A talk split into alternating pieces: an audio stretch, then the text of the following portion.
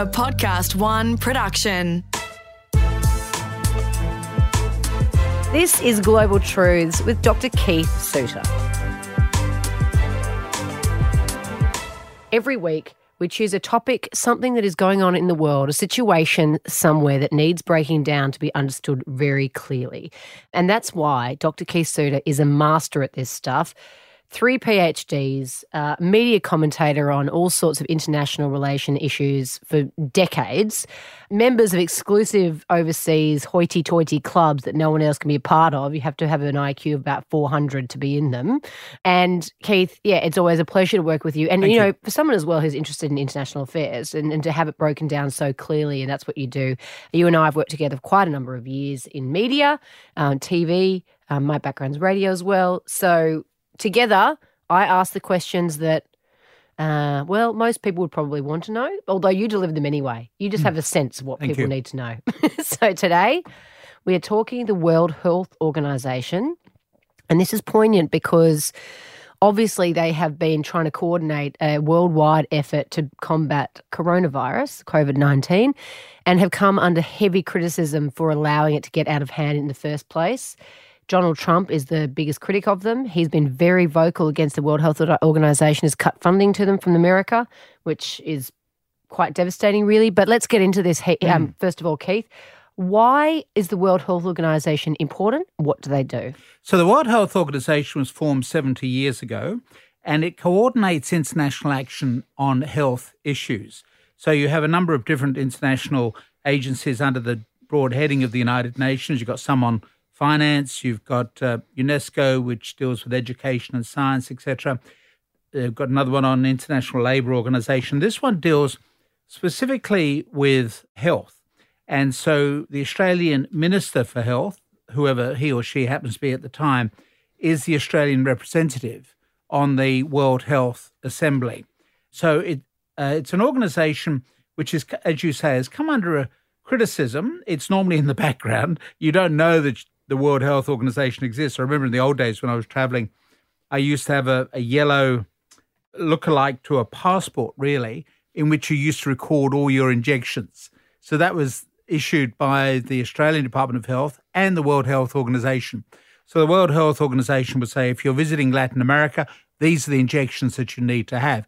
And then when you came back from Latin America, the immigration officials can just look at your little yellow document alongside your real passport and make sure that, yes, you did have the proper inoculations before you went.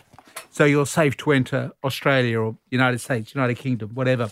So generally speaking, most people would not be aware of what the World Health Organization is about. It's one of these organizations that works each day, all day, every day, generally without publicity. At the moment, it's attracting a huge amount of publicity, far more than it's done probably at any other time in its history, because Donald Trump has blamed the World Health Organization for handling the coronavirus crisis so badly. Now, some people are saying, well, the president is blaming the World Health Organization because he himself behaved so badly and continues to behave so badly. The total number of Americans so far who have died because of the coronavirus crisis is now twice the number that are killed in the Vietnam War. And yet you could look at other countries like Australia and New Zealand still battling the problem, but nowhere near on that same extent. So Trump decided to blame the World Health Organization for not giving enough warning and particularly for being too much under the control of China. It is interesting when you actually look at the figures of the World Health Organization. This is a very interesting briefing document issued by the Council on Foreign Relations in New York. And they've actually gone through to see who's been giving what. And when you look at the budget, who are the biggest funders for the World Health Organization, it's actually the United States, followed by Bill and Melinda Gates Foundation. So that's Microsoft money. Then you've got the United Kingdom. And then you've got Gavi, which is a vaccine alliance about which I know nothing, Germany, Japan, and then also on the list of the top 20, although we come in at number 20, is Australia. Ugh. So of the biggest funders of the World Health Organization, right at the bottom of the top 20 list, but at least we make it to the top 20, there are over 190 members. So you've got about 196. That's basically every country in the world joins the UN, and you also join specialised agencies like the World Health Organization. And do you have any idea of what we pay every year, Keith? Is there a sort of indication of how much everyone pays? Looking at this figure, this will be in US dollars, and the US government sum of money would from the Australian sum of money, difficult to work out for the bar graph, but I would think probably $50 million American. Not a huge sum of money. You know, the total amount of money which Australians give to the UN system comes to about $20 per week per person. Wow. And for what they're what they're meant to do, I guess, is global organisations. Yeah. So, you know, for the work that is actually done, it's actually done on a very small budget. So that the complaint from Donald Trump is that the World Health Organization is too influenced by China. And yet when you look at the list of funders of China, it's actually, well, it's above us because we're number 20. But 1, 2, 3, 4, 5, 6. So they're about number 14. Right. So they're 6 from the bottom and we're at the bottom of the top 20, right? So you've got another 170 other countries to look at. So at least we're in the top 20, which you would expect, and China is there. But China is not a major contributor. The number one contributor, because it's based on the size of your economy, and at least in terms of the dues that are paid. So if you've got the world's biggest economy, you have to pay the largest single sum of money.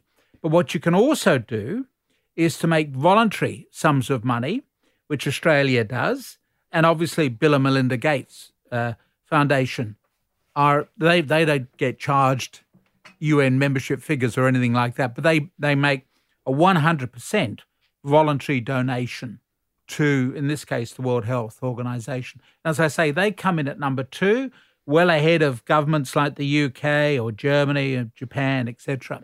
But the Gates are known as well for being what's the word for it? Philanthropist? Yes, I knew I'd stuff it up today, so yeah. Say it. But they give a lot of money every year, don't they? They do indeed. Mm-hmm. So they do give a lot of money, and particularly to the World Health Organization. But Donald Trump is wrong to say the World Health Organization is influenced highly by China, because China is obviously not the number one contributor. His own country is. Now, of course, what China can do, and probably what China did do, was to delay the reporting of the crisis. But then how could the World Health Organization, we know that China did that, so why would they cop blame for that? That was very transparently China telling the world that there was a disease. Well, that's right, because it's a voluntary organization, and it's also because of the problem of national sovereignty. You know, you had the Australian Prime Minister saying the World Health Organization should have officials stationed in every country monitoring disease. Well, you've got problems of being able to station people from an overseas organisation in your country. We would object to that. Now, every person who is based in Australian territory has to be covered by a treaty. So, for example, we have Russians and Americans on our Antarctic territory.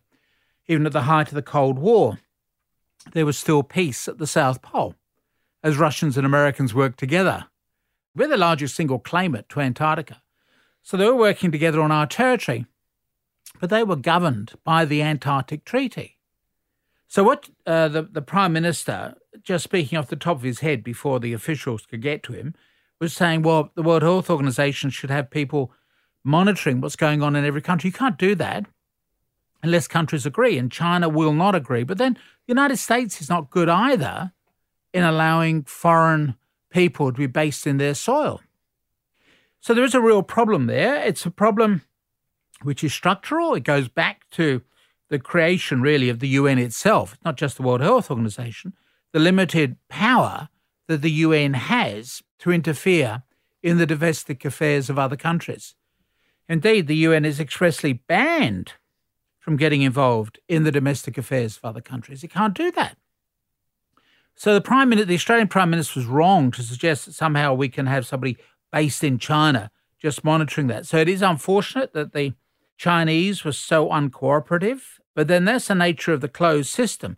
The Chinese are also well aware that many of the diseases that cause havoc in the world do emerge from China because of their particular use of wet markets, the sale of animals in a way that would be banned in Australia, but which are nonetheless, even though they're nominally banned in China, nonetheless are still going on. The Chinese government is perhaps not as powerful as people like to think, and you have local corruption, and you get local markets who bribe local police to look elsewhere. And so they don't see these criminal activities taking place. They don't stop them because they're on the take. So you've got a high degree of corruption within China. Therefore, you end up, it's interesting as we speak at the moment, there is concern about a new version of swine flu, again coming out of China. So this goes back, they are the largest single consumer of pigs. And so if it's swine flu, then it may well be China, and it certainly is now in China. Mm. So we're not only concerned about the coronavirus, which may have come from pangolins or bats, we're not sure, but you're now also possibly going to have a problem with swine flu. So these are all the difficulties that we have to cope with.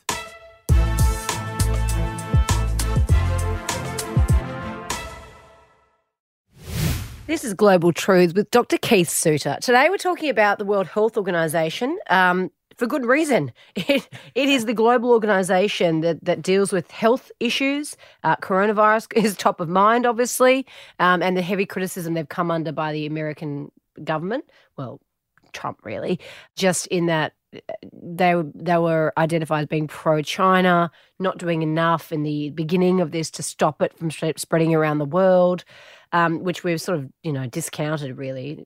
Keith, you have through a number of arguments just then. Can we talk about some of the other examples of the good that the World Health Organization have done? Ebola, there have been so many big health issues that could have been a lot worse. Yeah. Did they benefit those situations? Did their existence help the lack of spread in those times? The standard example that gets quoted is the eradication of smallpox. So it's the first time that an entire disease has disappeared from the globe. So that was a proposal made by the then Soviet minister in the World Health Organization. And the campaign was actually led by an American. And this ran on for many years. But we know the name of the last victim to die of smallpox, totally eradicated from the globe. There are only samples of smallpox held in a couple of locations so that we don't lose our memory of what is in a smallpox poison. But basically, the disease has disappeared. Then they took on the issue of polio, which is now down to 4 countries, all Islamic, all having difficulties going ahead with the vaccines. Afghanistan, Pakistan, Nigeria, and I think one other country, having problems with some of the local mullahs who object to the vaccines being carried out. As you know, of course, even in rich developed countries like the United States and Australia, we've got a campaign against vaccines, but that's against the whole issue, the principle of vaccine. We need to look at that. There is a very good book coming out about the whole campaign to stop children being vaccinated for measles, mumps and rubella, MMR. But that's a separate issue. So here you've got the World Health Organization trying to encourage people to get vaccinated, but you end up with Islamic mullahs and affluent Westerners saying, we don't want children to get vaccinated. Oh, so, yeah. Incredible. So that'll be the subject, I think, for a later program once the book is officially available. So we've got the eradication of smallpox. We have polio now down to only 4 countries. Another one is malaria, which killed more Australian soldiers in World War II than the Japanese did. And the Bill and Melinda Gates is spearheading that campaign against malaria. So that's the third one. They're the, if you like, the ones that are going on all the time. And then, as you say, you do get other issues that suddenly flare up. For example, you get SARS, which is the severe acute respiratory syndrome. That epidemic was back in 2003. And just on that note, coronavirus is linked to SARS, isn't it? Yep. It's a strain of it. Yeah, it goes into it chokes your lungs. It goes into the lungs. It may also affect blood clotting. We're still trying to get our head around what the current coronavirus variation is all about. But that's another problem which emerged, of course, from China. And China denied in 2003, China denied for months that it was suffering from an outbreak of the infectious disease that we eventually called SARS. Mm. So we had people dying, but China was reluctant to admit that there was a problem.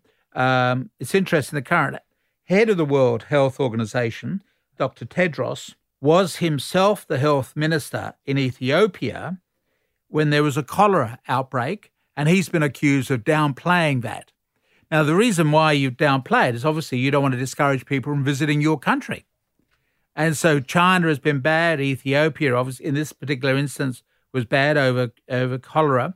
And, of course, for a long time in our own region, Indonesia denied that there were any problems with coronavirus because it didn't want to have people stop visiting for tourism purposes. So there is always pressure to sort of play down the extent of the illness. And, of course, the United States is the poster card of this, if you like, because Donald Trump, right from the very beginning, said it was just a mild form of flu. President Bolsonaro has taken a similar attitude, and Boris Johnson, which are the three countries that have had the biggest amount of problems, the US, Brazil and the UK.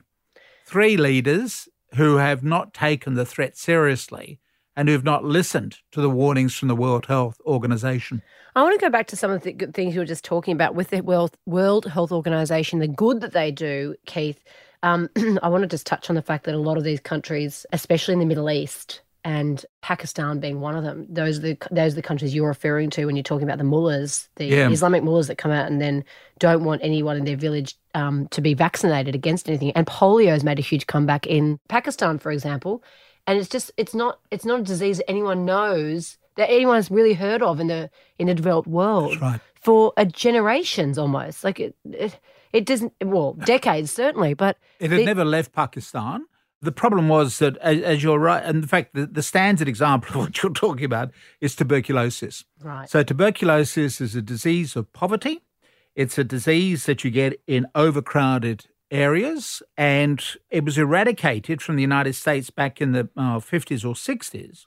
People stopped being taught about TB in medical school, and they didn't recognize that it's bounced back. It's now found in 26 American states. And a few years ago, there was even a case on Wall Street. You know, in the old days of Wall Street, you know, all these dealers would be very close to each other and breathing in each other's air. All of us carry a bit of TB in us.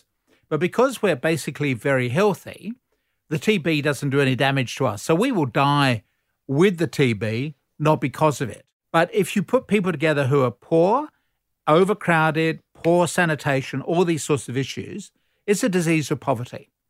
And as societies have got richer, so the disease has gone, and our medical students forgot to or didn't get taught how to recognise it.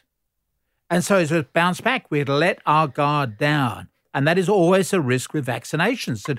The same thing was occurring, I guess, in Pakistan, that the Pakistanis were just taking life easy, and so polio bounced back. These diseases are very aggressive. And this is the thing, it's quite unfathomable that America withdraw funding from an organisation that is spearheading things like rubella, and it's just so short-sighted. Like, imagine rubella making a comeback or anything for that matter. Absolutely. Measles that we talked about. Yeah, measles, mumps and rubella. They're the big three that we're very worried about at the moment because of, and this is not a problem of poor countries necessarily, but it's of rich areas. If you look at Australia, the areas for worst inoculations in terms of MMR are up on around Byron Bay, which is the alternative lifestyle community, and the eastern suburbs of Sydney, where you've got rich mums.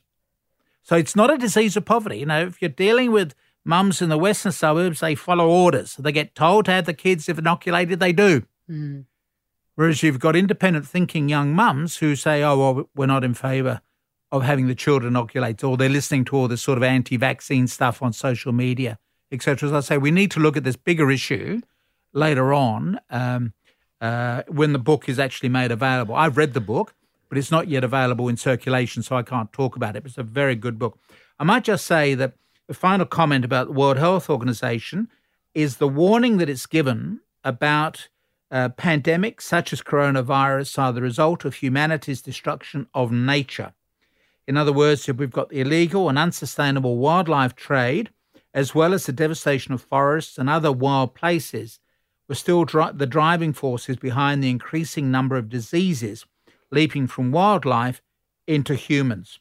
And so there is a warning which has just been given by the World Health Organization in the last few weeks, along with the World Wildlife Fund for Animals, WWF, just saying, look, we are causing real problems for ourselves by the way that we treat wildlife, by the way that we're cutting down forests and liberating the diseases that are in the forest, which will then come back and attack us. So get ready to hear more about these diseases, these exotic diseases, as the years roll by.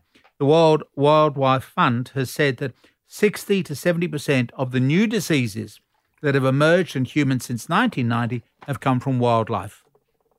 So that's the problem. We are cutting into these areas which really ought to be off limits, and then we're paying the price for that. Isn't it? So for the way forward from here, do you think that the World Health Organization's reputation has been damaged to the point of disrepair? No. I think that the Trump bump is a problem, but I think that ultimately ministers of health and their staff, more importantly their staff, recognise the importance of being with the World Health Organization, and the WHO will remain an important organisation. I think there should be more funding going to it, not less.